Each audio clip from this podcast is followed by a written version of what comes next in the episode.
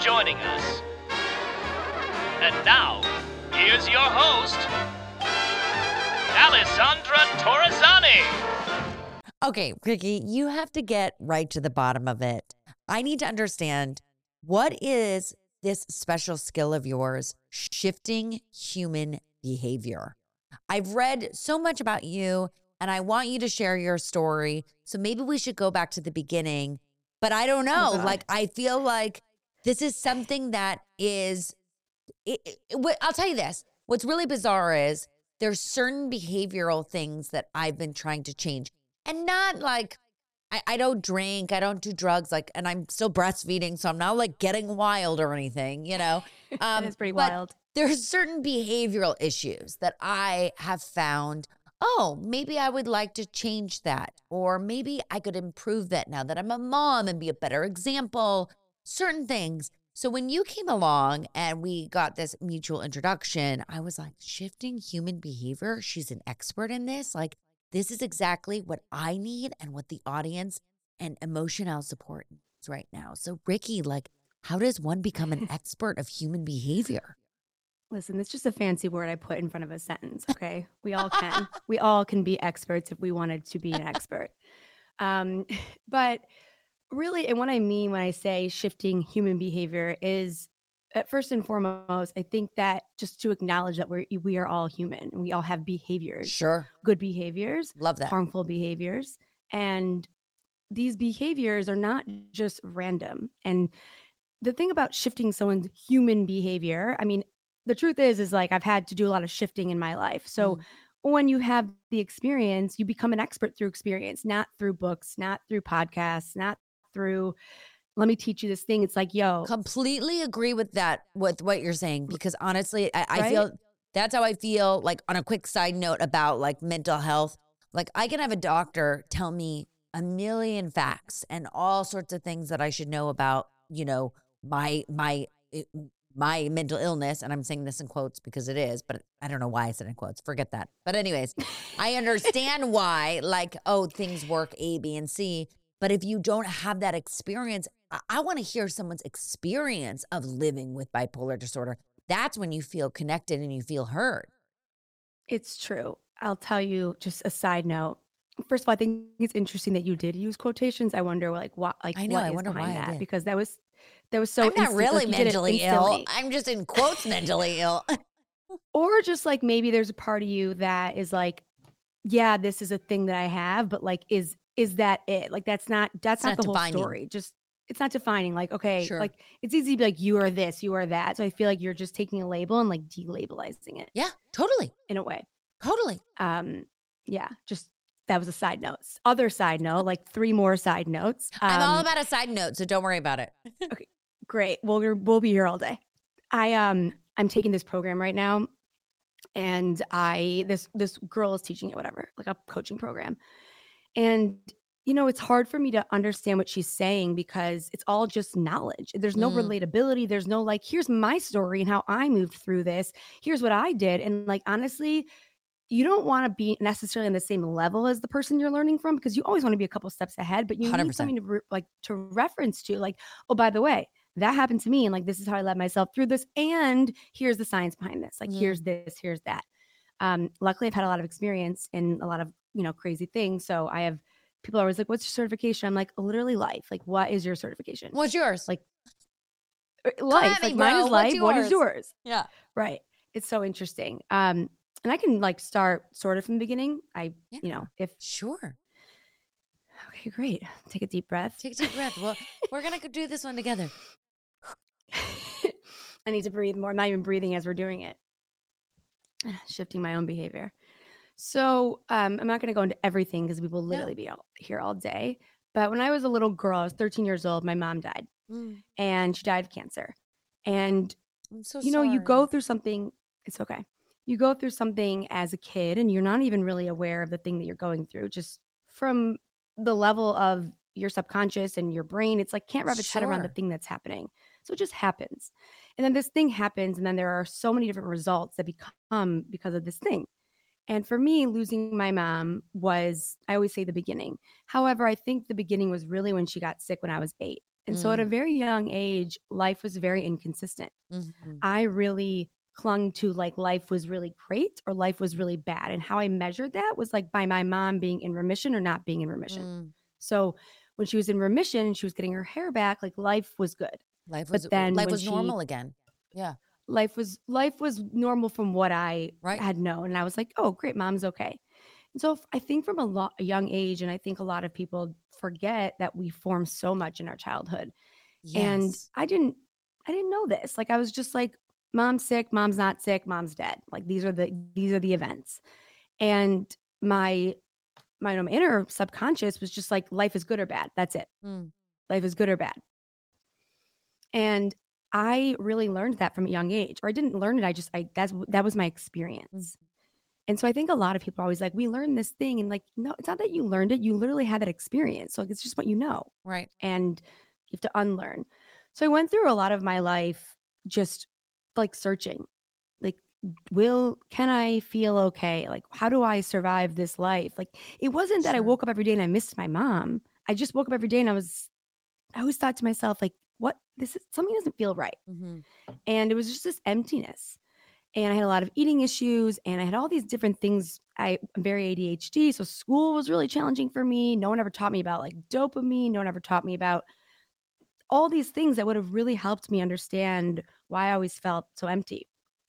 You wouldn't have known that though. Like I Mm. was very out there and charismatic and all the things. I wasn't like miserable, but I was empty. You were happy-go-lucky makes kid, sense. right? You yeah. I was From the I was. outside. and from the outside, and I really was internally, but I had a lot of restraints. Like they, I was I put on at ADHD medicine when I was seven years old. Mm, Like that's I'm literally a that's case very study. young. That I, by the way, that is the longest someone's been on it since they've been prescribing it. So I'm like, if anyone wants to like interview me for case studies, I'm that girl. You're like, it's I'm crazy. here. Someone basically was like, I'm like literally here, and I'll tell you how much it's affected my life. Someone was like, here, you too much. Here's a pill. And then it's just like you think you're too much, and then your mom, and, and all these things, right? And so I um went through life. I went through the first like 10 years of my life just hating myself.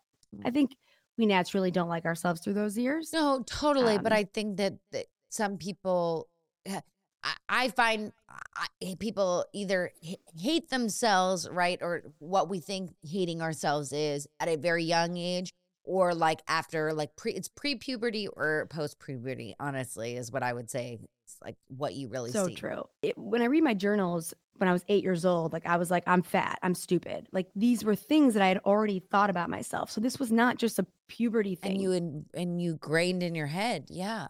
grained, I grained in my body. That was the problem. Is that like it lived within my body that I felt these things about myself. My mom always was like, "You're perfect, you're great, you're this." And so yeah. When you remove the thing, the person that tells you that you're great, you got to do it for yourself. And you're young and you're just like trying to survive your life. Right. And and I grew up with money and I grew up in a great family and I'm pretty lucky. So as far as dad mom go, like I truly lucked out. And um I had a really bad eating disorder and all this different stuff. And so when I was 22 years old, and I was terrible in school. And I I took me 6 years to graduate college. I just graduated. And I didn't know what I was going to do. Like everyone was going off and doing these things and I just was like what I don't Now what? understand. I'd like Yeah. get a job, like I would be a horrible employee. Yeah. And But you'd be funny. It's true. I'd be a great employee that would get fired and would be funny and like, oh God.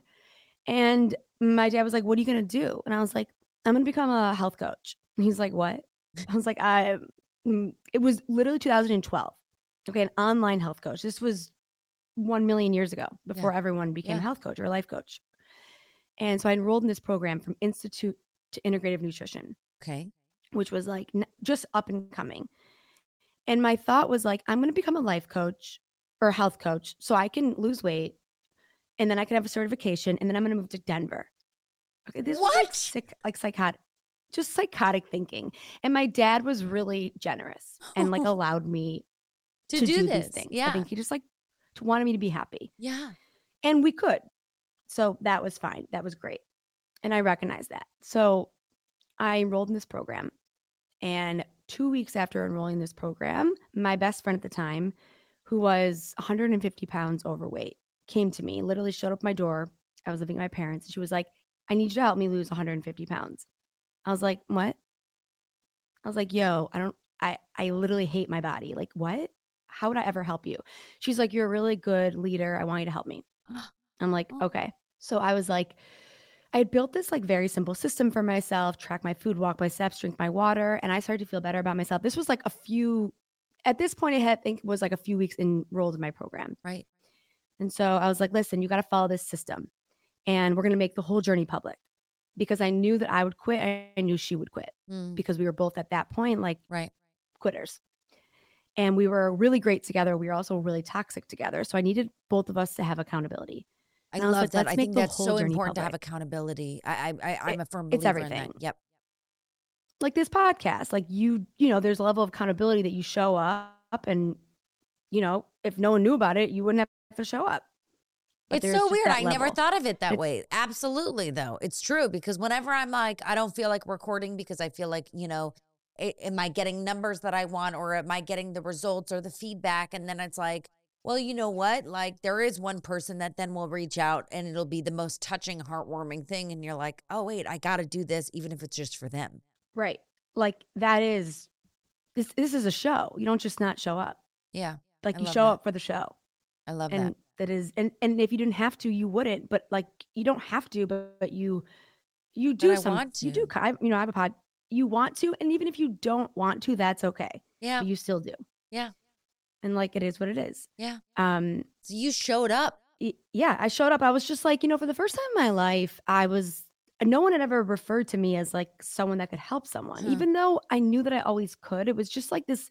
I was like, all right, I'm gonna throw myself into her and like get over myself. it's almost the validation that you Um, needed and that you were yes. missing from your mom, right? Of of Yeah. hearing the you're perfect, you're great. And here was someone who was showing up at your door and was like, I I need your help. You can do this. Literally, I look at it like she showed up at my door and she gave me an option. Like either I could open it and walk through it, or I could be like, this, I'm not ready. And I felt like the universe sent this to me. Yeah. And I was just like, I hear you. Okay, I got it. Yeah. And it changed my entire life. So this is what happened. We created a blog called Break the Weight. And for 290 days, we journal we blogged the entire experience. She would write, I would write. It was like her name was Lulu, Lulu's daily blog, and then Rick Coach's Corner, Ricki's. And we did this journey together, but we blogged separately. Yeah. So what you could see was two people going through this journey as friends and also as like a client coach. We were very raw, we were very Cool. authentic. Like we didn't get along some of the times. Like, you know, she would gain weight, I would, you know, fuck up my own stuff. Like, um, Yeah. and she had lost her dad, I had lost my mom. So we had this similarity Sure. and we had this crazy following. People would follow this journey. And she lost 100 pounds in 290 days. Wow. And what I realized, I know, crazy. And I felt like I had lost 290 pounds of emotional weight. And what I realized was that this was not a journey of physical weight. This was a journey of emotional weight. And Break the Weight ended up becoming my company for 10 years. So what I did was I helped thousands of people break the mental, emotional, and physical weight in their life. This is where it gets juicy. It sounds really great, but let's break it down because it's not always so like, Yeah. you know, Peachy Keen. it sounds great. Like, oh, she did this thing and this thing. And like, Yeah. let's be serious, there were like 1 million things between there that weren't so great.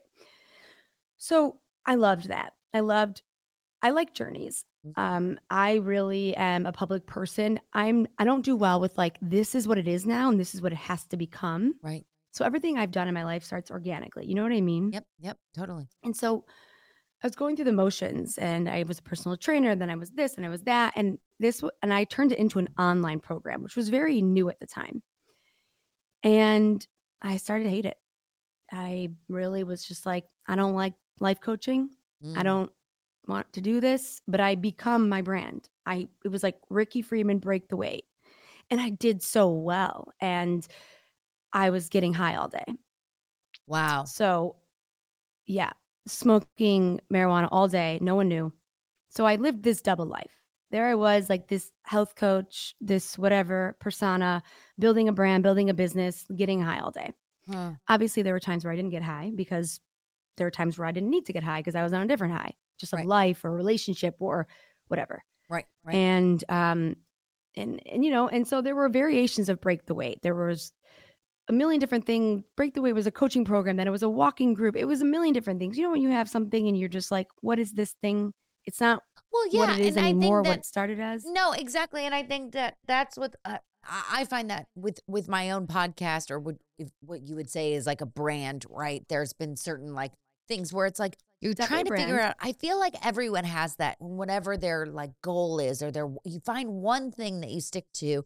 And then there's a million other things that come in, and you're like, "That's a great idea. I'm going to do that. That's a great idea. I'm going to do that."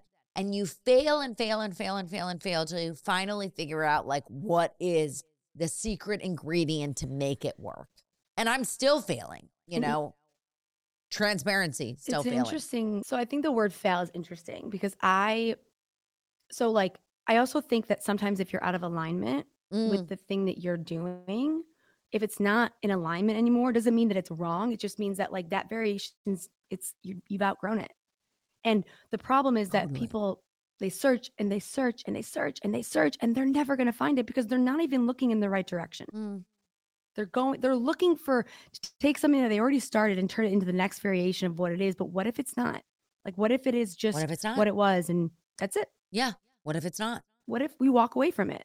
What if you don't try to find the answers? What if you let the answers unfold? This Mm, is very hard and for people to do. This is very hard for me to do. And I spent seven years trying to figure out what break the weight was. And I realized that I had so much weight to break. And like I hated being called a coach. I hated life coaching. I hated everything. Like and I didn't realize like I would go speak on stages and I was I would walk off and I'd be like I need to get high. It was like Wow. I was searching and searching and searching and searching and searching for an answer yeah. for a high, Right. which really plays into the ADHD and the dopamine and whatever. It's a whole other conversation. yeah. Well, no, what I was going to quickly say, like, uh, Yeah. just out of curiosity, because I Sure. don't live with ADHD, so I don't know what that feels Mhm. like. I, I can only see it through through friends and family that that experience that. When you would get high, would it just numb you out like to the world where you would, or did you finally feel like settled and kind of happy? Because I feel like weed is so different for so many different people, and depending on what the brain chemistry is and going on upstairs, you know. I felt calm, Mm, but that made sense because I was in stimulants. Yeah. So it made sense that I would feel calm, but I didn't know any of this. right. I didn't know any of this. I just was like, I like to get high because I don't feel low when I'm high. Right. That Right. was it. I'm more Right. creative when I'm high. I'm more this when I'm high. You know, all the bullshit stories people tell themselves. They're high functioning high. They're not. They're just high and just all these different stories. Yep. I didn't know. I didn't know. I and, and quite frankly, it wasn't something that I, that anyone knew about me. No Mm, one knew, except the the my friend Lulu, who I did break the weight with. We would get high all day together. Wow. we and in did, bad did she So- fluctuate then back with her weight because of it? Yep. Yep. Yep. She actually, yeah, and she actually ended up gaining all of it back um, right after we stopped working together, and then she lost it again. But yeah, it's like you just people, you know, you got to be real humble when you have transformation because you got to know that that shit is not going to stick unless you make it stick. Wow. And uh, a lot of people just they they forget what they did to get here, and so they don't ever get to the next place Right. Right. and that's it. or the next thing to get where they want to go next you can't use what you did before and it's like but it's a mind fuck yeah. and then Yeah. you know And it's honestly what it is. Um, is it's training your brain. You know what I mean? Training the brain and the body to like function as one. Because we don't function as one. We don't. And No. That's the secret to everything. it's true and most most people are functioning off dopamine hmm they're just functioning off pleasure like can i this is boring what's the next thing i'm low let's get high i'm not hungry but like my mind's telling me to eat i'm gonna eat it's like you're just chasing pleasure and so i adhd people chase pleasure all freaking day because our brains are designed for more more more Right. we can't it's hard to sit in the in the mundane Right. Right. Right. um but but i didn't know that again this is like i didn't know any of this i just knew that i felt empty and i was Mhm. like i don't get it is this normal yeah. i was so destructive so long story short and there were plenty of you know thing, things that happened and then in 2020 i um i walked away from break the weight i was Mm. done I was like, I can't do this anymore. I hate it. This will never be anything because I don't have a vision for it. I Mhm. didn't. My only vision for it was that I wanted Weight Watchers to buy the name Break the Weight. Right, like literally, that's it. right. I didn't, I didn't have a vision for it. I wasn't. I wasn't like passionate about weight. I wasn't passionate about like life coaching. I just felt like I became this thing, Right. and I was like, well, who am I? Like, what? What is? What's happening? Right. Now what? Yeah. So I got real lost. I was in a relationship with someone that was wonderful, wonderful. And I was like, what am I going to do? Like, what am I going to do? And at this point, I've been speaking to, but the pandemic happened. Mhm. So I started to do marketing for different companies because I happen to be really creative and I love being creative and I love marketing and I love all that stuff. And so I became like the creative director for some different companies, which was fine. I never felt more lost in my whole life Mm. like I can't even like uh, this was for the first time in my life I was I had nothing to cling to Mm. because I didn't have break the weight anymore. It wasn't like I was trying to figure out break the weight was like I could just distract myself with that. I also wasn't smoking at the time because I was with my boyfriend and we were like falling in love and like living together. And so I was just and like then you had the pandemic on top of it where someone Yep, with ADHD exactly. can't sit still and can't like just live in the mundane like you just said and we are living in the mundane over and over and over never knowing when is the out. Well, I will say I had an incredible pandemic. I know that sounds really Really? interesting. I fell in love during the pandemic. Oh, yeah, I never felt less lonely in my whole life. I believe my Oh. mom literally was like, "Here, you are not Oh. doing this alone." Oh my We got together two so days before. wonderful. we got together 2 days before the world closed. Like if that's not the universe, like I don't know what is. Wow. Crazy. So did my brother. My older brother's married. My other brother met his girl um 5 days after the world shut down. And I Wow. truly believe in my heart That it was truly believe it was my mom being like, you cannot go through this alone. Like you will not come out of this. Like you got to have somebody. Oh, bless. So as far as like loneliness, I always say like I had a great pandemic. Yeah. I really did. I really, I really believe I lucked out. I felt grateful every day to have someone that I was in love with. Like that was rare. Right, right. right. And um, even when I look back now, I can still feel that like that warm feeling of just knowing like that was a really beautiful time in my Right, life. Even right. though I felt really lost, I could Right. hold like duality of between both. Sure, sure. So 2020 was a year of falling in love, of a year of feeling really confused and just being like, what's going on in my life? But I was making money and I was- in a relationship and I wasn't smoking as much. Well, I wasn't smoking at all because I was living with my, my boyfriend at But the time. now I He knew a, that a I quick smoked. question with the, with the not smoking. Yeah, yeah. Like, you know, sure. addiction runs very deep in my family. And I know like love or no love, like can't stop, you know, can't stop, won't stop, you know.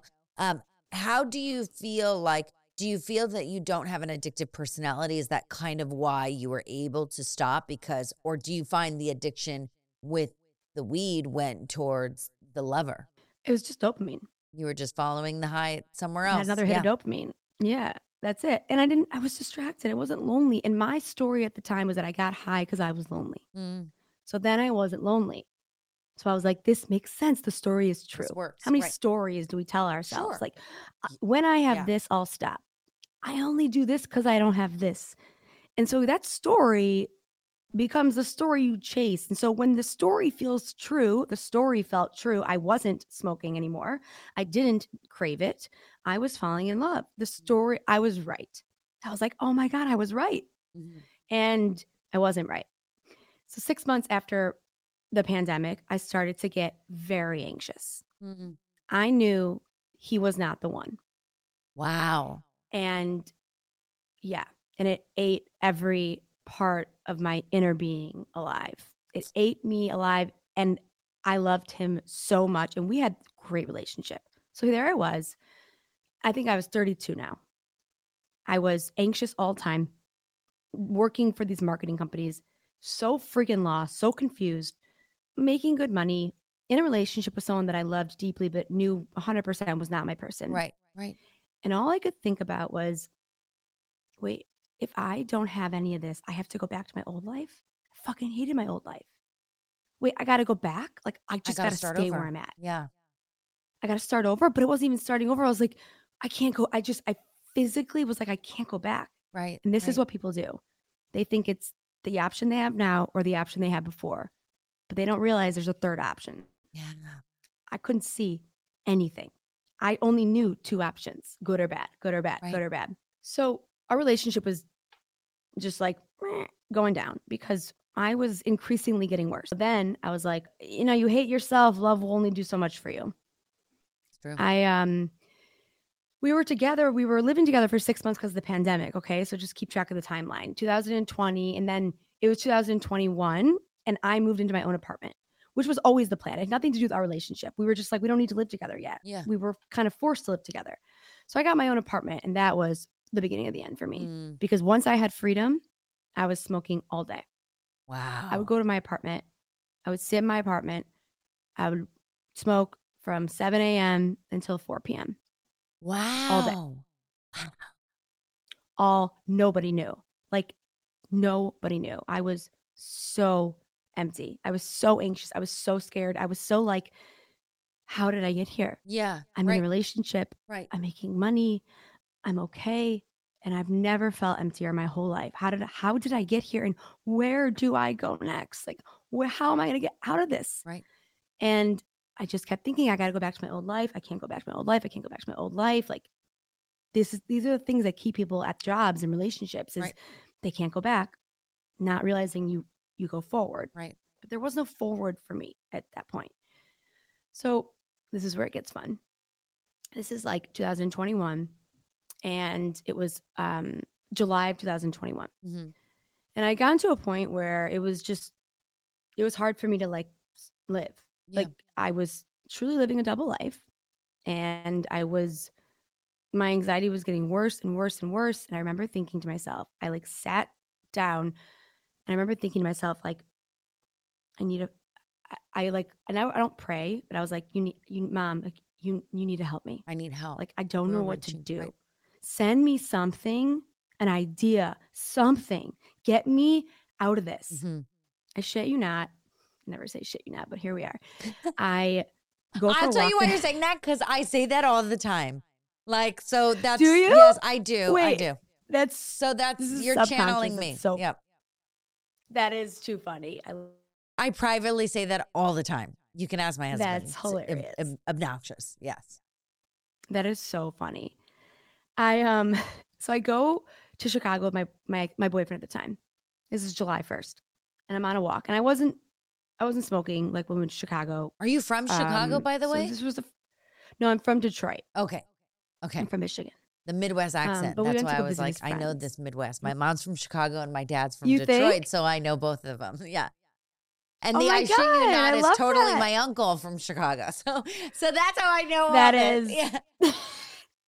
Wait, that's hilarious. oh my god, that's so funny. Um so I'm on a walk by myself and I wasn't smoking. This was the first time I think in months I wasn't high and I was removed from my environment Mhm. and I was stressed about my relationship. But keep in mind that we had a great relationship. Right. So that's the problem. Is like it wasn't bad Right. and it makes it worse almost. Totally. So I was on a walk, right? Because you're just like, but I love you and you're great. And you love me and I'm great. But like we both know that we're not this isn't not it. meant to be, right? what do we do? It's not meant to be. If it was meant to be, I wouldn't think about it. People always say, How do you know he's how do I know if they're not the one? I'm like, "Mm, the fact that you have to ask Yeah. is just that's the there you go. You Yeah. need to know exactly. you need not you need no other answers. Yeah. Yeah. So I um was on a walk and I had the craziest feeling. I was like, I'm gonna start a podcast. Hmm.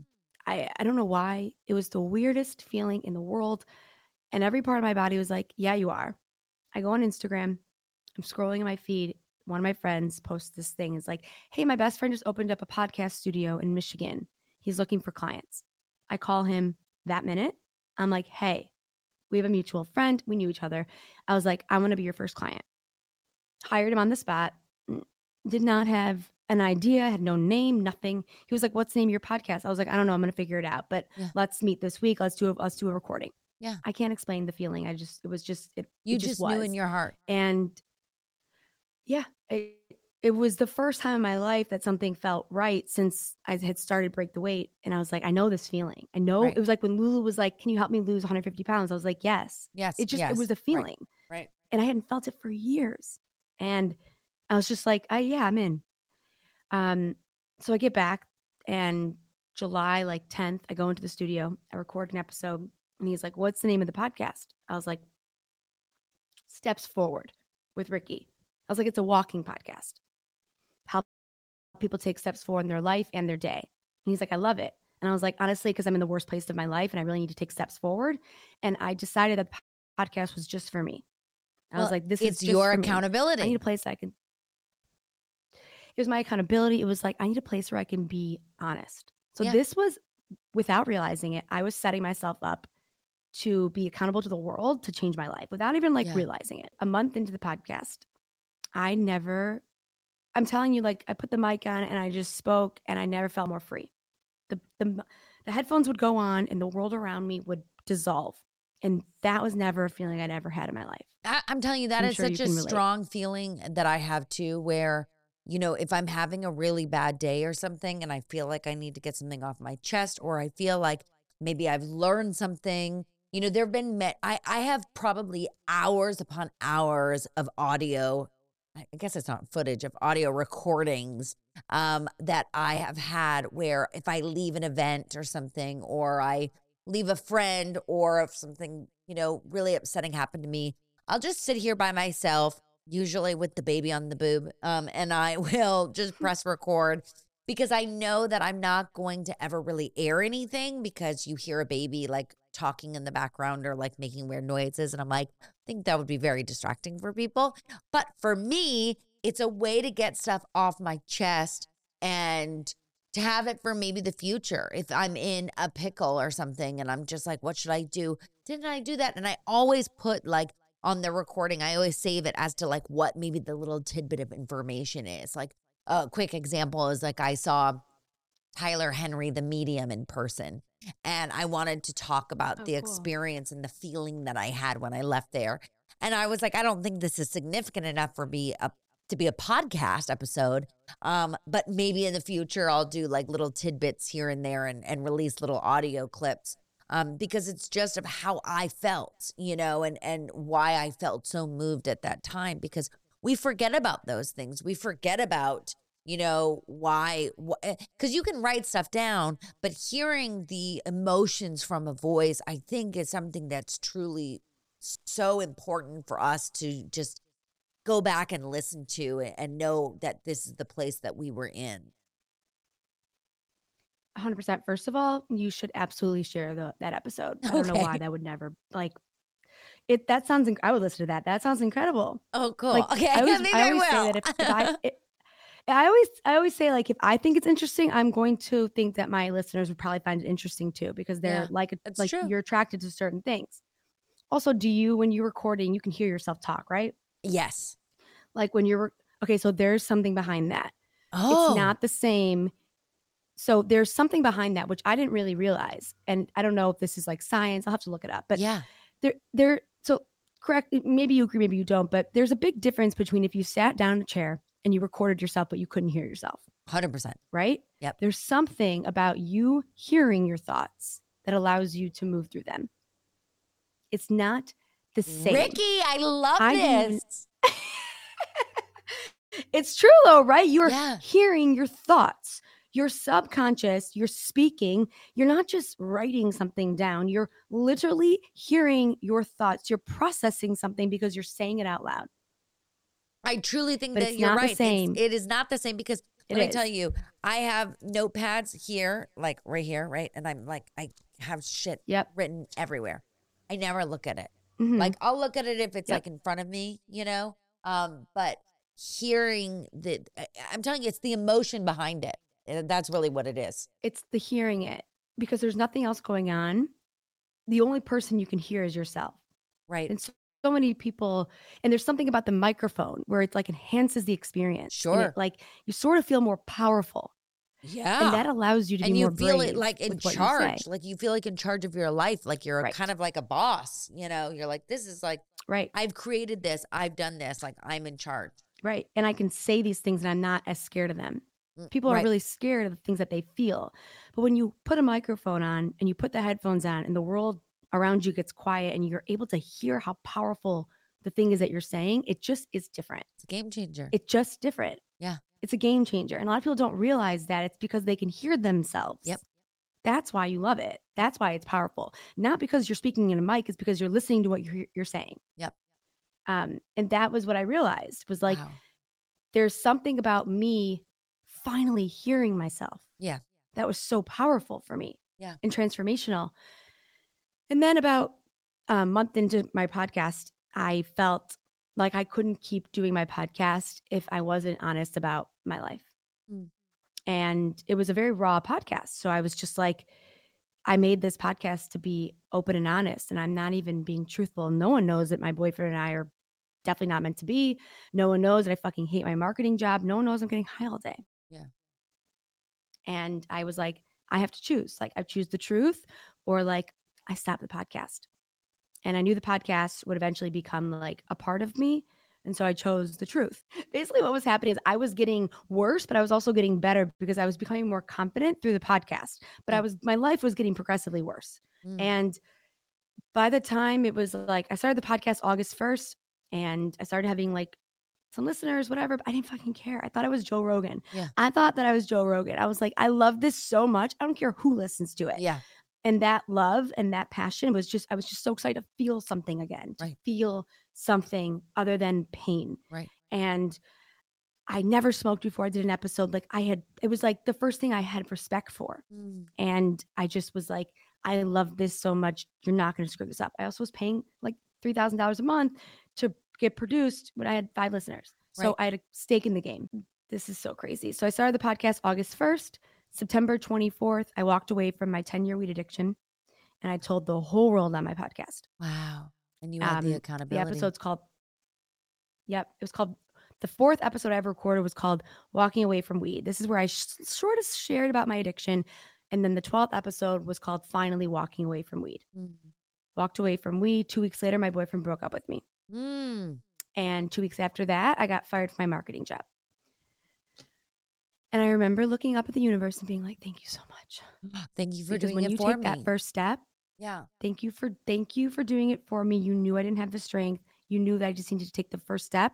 The first step for me was not smoking, Mm-hmm. and then they the universe did the rest. That was it, Wow. and I felt free for the first time in my life. I was like, Have you Yeah. ever spoken about on your podcast?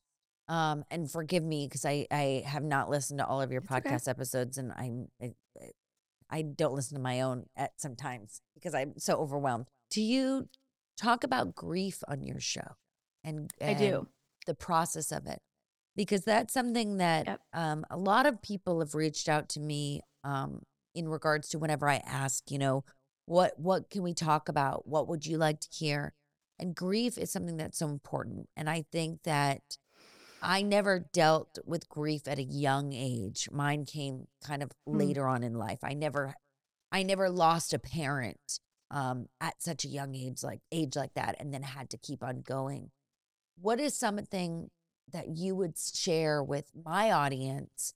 Um, and we will all have them obviously go to yours too. But what is something that you would share with emotional support with the listeners on grieving, on maybe a short thing that you did that helped you obviously not get over it because you can't get over the death of a parent like that. It's not it's not something that it's like here's the magical trick and it happens. But maybe as something that helped you get through the day, you know, step by step or maybe get through the hour, whatever it may be. so this is all going to connect. So walking away from weed changed my whole life. Mm, because I could finally heal. So if you're listening to this right now and you are eating your feelings or you're smoking them away or you're drinking them away or you're distracting yourself, I'll tell you right now, step number 1 is to stop using something to escape yourself. I wish I could tell you that this is the five things you're going to feel, but I'm going to tell you right now that if you are feeling like you're unable to move forward in your life, I'm going to go ahead and guess there's probably something that you're using that keeps you from moving forward. mm, Grief cannot be processed, emotions cannot be processed as long as you're escaping yourself. So, I wish I could tell you that it's really this and this and this. I didn't grieve until I was 33 years old Wow. because I was always high, or I was always eating, or I was always escaping, or I was always doing something. Right. So, my first piece of advice is can you feel your feelings? yeah. Yeah. And how much does that scare you? Yeah. And can you move through the fear? So, the first piece of advice is walk away from the thing that stops you from feeling. I love that. Because I love that. You can't do anything else. I could tell you to work out, I could tell you to go to therapy, Sure. I could tell you to do all this bullshit. But if you're doing something destructive all day, none of it means shit. No, and I think that it's so important to sit in your feelings. And that's why I will say it's interesting to me that you had such a positive pandemic in the sense where like you fell in love and all this stuff. Because for me, it was very tough, but for different reasons. And and what I noticed is my friends who never dealt with grief, who never dealt with their possible mental health, mental illness, with being alone, who never had to just sit in their own thoughts. That was do you the think addiction went up to like 90%? It was It literally was no accident. the worst thing that happened to them. Where for me with the pandemic, like, yeah, it was awful. Like, don't get me wrong. And like some crazy shit happened in there. But I already knew what it was like to sit in my thoughts. I already knew what it was like to ruminate and live with a mental illness and already have certain Right. tools that I could work through. Um, and I think a lot of people were shook to the core because they had no idea how to process, or they had no tools, or they had no help, or they couldn't even identify that it was an issue. That's the that's the problem. So it's so true. And so the reason I walked away from weed was because I knew my life would never change if I Mm. didn't, because I knew I had so much trauma that I was Yeah. unable to have access to. Yeah. I guarantee a lot of your listeners are using something to Sure. escape. I, I mean, and, and, and it it. doesn't have to be drugs. And I think I want to clarify that Could be because anything. it doesn't have to be drugs. It could just be an addiction to love. It could be an addiction to food. It could be an addiction to working out, to constantly being in a gym, to not think about the rest of the world. Like could be an addiction to anger. You know, there's there's all sorts of different types of things that we can be addicted to. Yes. And I very much don't like identify as an addict. So I hate the word addiction mm. because I am. So basically, like, I'm going to wrap the story up because I think it will all come full circle for someone Yeah. that's listening. So I did like some hardcore therapy. I threw myself into therapy. Um, I did some like brain spotting therapy, etc. But basically, I walked away from weed September 24th. My my relationship ended two weeks later, and I remember just being like crying every day for a month. And here's the difference between someone who changes their life and someone who doesn't. I very much embraced this process. I was like, bring it on. I love it. Like, I felt alive. I was like, I'm alive. Like, I am not high. Totally. I am alone. I am alive. Like, let's, I, everyone always was like, you know, I was like 33 years old living with my brother in my relation, relationship, and I got fired from this job and I, you know, walked away from my weed addiction. You would have thought I was falling apart. I never felt more free in my whole life Mhm. because now I could live. Now I could build a life I wanted. Now I wasn't so ashamed. I didn't have a secret. Right. If you're listening to this right now and you have a secret, your life will never change because you're always going to be carrying something that's real heavy. Yep. And the the surrendering and me just walking away from everything in my life that kept me standing still, like I freed myself. Mhm. And so I was like, well, what else can I do? Right. And so I right. hit the road for three months. And I was like, I'm going to go live my life. Because my goal for myself was like, when you get three months under your belt, you go on the road, go experience your life. Like you deserve it. And I was like, this was, this was not like a running away thing. This was, this felt like a running towards. Right. And um, I went on the road for three months, podcasted all over. And I uh, posted a video on TikTok. I like had 200 followers. I was like 100 days without weed. Posted a video on TikTok, TikTok, and it went viral. Wow. And I woke up the next day, and this was again the day before. I asked the universe to help me figure out a way to never go back to Michigan. Okay, so this was just like crazy. I'm living my best life. The uh, long story short, the post went viral, and I was like, "Wait a minute, what's going on? This is a millions of people are like, I'm an addict. I need you to help me. I'm addic- I'm addicted to weed. Can you help me? I'm addicted to weed. and weed. you were like, ever talked about this. Can you uh, help me? I know I asked I was for like, this, "What?" but this is like insane. I didn't even ask for. it. I was just share. I was bored in Sedona, and I was like, I'm gonna share that I'm 100 days without weed, like Yeah. whatever. And then it just crazy went viral, and um, I took it as another sign from the universe. And I kept posting videos, grew my following to like 100k. Two weeks, like three weeks later, someone asked me if I help people walk away from weed. I said yes, and did not. And I built a program called Walking Away from Weed, and I um, moved to LA. I became like a top 100 podcast, and my program has helped thousands of people walk away from weed addiction and transform their life. It's the opposite of AA, it's the opposite of NA, it's a total opposite program. It's nothing to do with recovery, it's a very science based, like, this is not about weed kind of type of experience. And um, the whole the whole full circle of all of this is that when you make a decision and you walk away from something that takes up a lot of space in your life, the Right. universe opens up a door It's so true. and whether you're brave enough to walk through it that's your own thing but to think that your life is going to change when you're still doing the thing all day is just really naive and really and you have to be an embodiment of the thing that you desire Yeah. and so i became a match for it and i Mhm. changed my entire life in a year because i walked away from something that kept me from living and so that is step one there is no other step No, it's all about the first step. Um totally.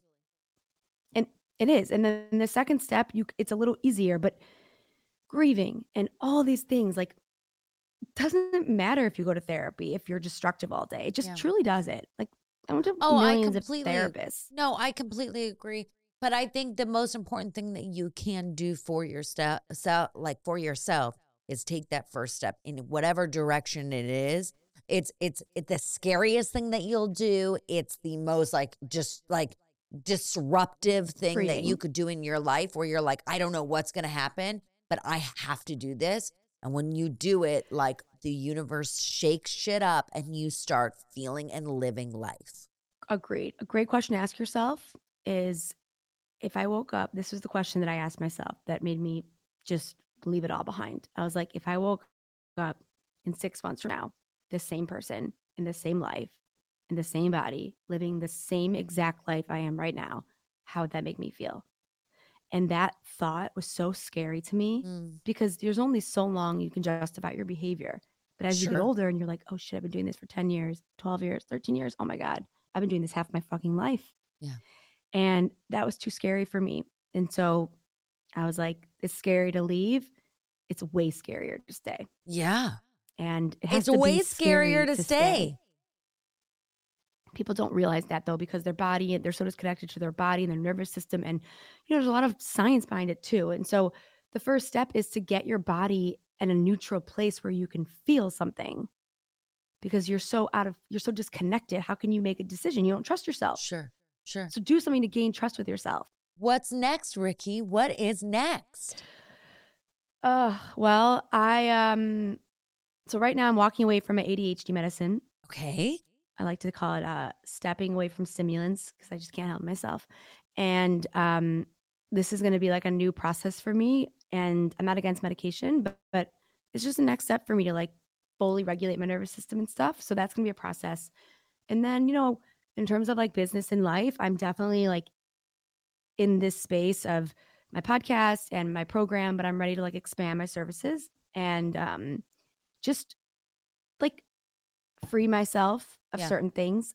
Um, I really love business and I really love innovation, and I'm definitely like feel like with the speaking, with the podcasting, with the mentoring, I'm going to add some just more services to my business. And the reason I even say that is because this is another step forward for Mhm. anybody, right? To be able Sure. to just allow themselves to take that step scared, to do it without evidence, and to keep writing the story. Like I I've had a lot of success with my program walking away from weed and I can help anyone walk away from weed. But if I just stay in that, then what happens? What happens? Right? Like my story evolves. Right. Right. Not much happens. Right. So give yourself permission to evolve as the story evolves. And I think that's a really important. Ricki, my biggest question for you is what is your emotional support? Uh, dancing. Oh, I love that. I uh, That's for me I'm a big too. dancer. Yes. Great. That's awesome. It's the best. I, I go out dancing four nights a week by myself. Fun. Like, are you talking about like a dance club? Do you we take should go dance dancing class? You know, I go to dance clubs, I go to hip hop, like hit when the DJs play, I go to hip hop bars.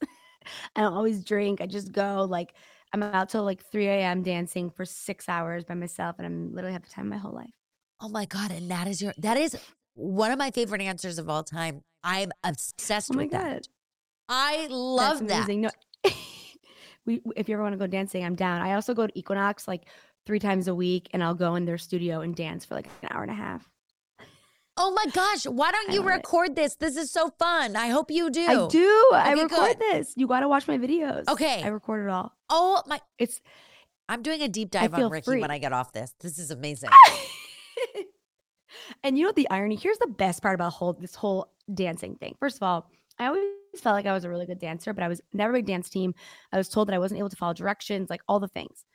And then when I came to LA, when I moved out here, I didn't know that many people. So I started going out by myself and I started going dancing because I was like, I love dancing. And since I've done that for like the last, I've been here for a year, but I started like six months ago. I've had so many people come up to me, be like, You're an incredible dancer. Like, are you a professional dancer? Which is so fucking funny because my whole life I was told that I was not a good dancer. And now, you know, I realize just because someone tells you something doesn't make it true. And Amen. just because you they think that you're not good. And like I just wasn't good at following directions. Because I wasn't meant to. exactly. You're like, listen, honey, I'm the best of the best, and you can find me at the club right now, like getting down, and I am gonna be the best. I just wasn't good at following someone else's beat. That's right. That is right. Ricki, how can everyone find you? Like, not at the club. Like, we're not going to tell them to come. What like, if I gave him my clubs. address? Yeah, can you imagine? but like, how can they listen to the podcast? How can we can continue on your journey? Yeah, come walk with me. I my podcast Steps Forward with Ricki, uh, Spotify, Apple. You know, all if you're looking to for some support, you know, come to my come to my world. Oh, Ricki, Emotions. thank you so much.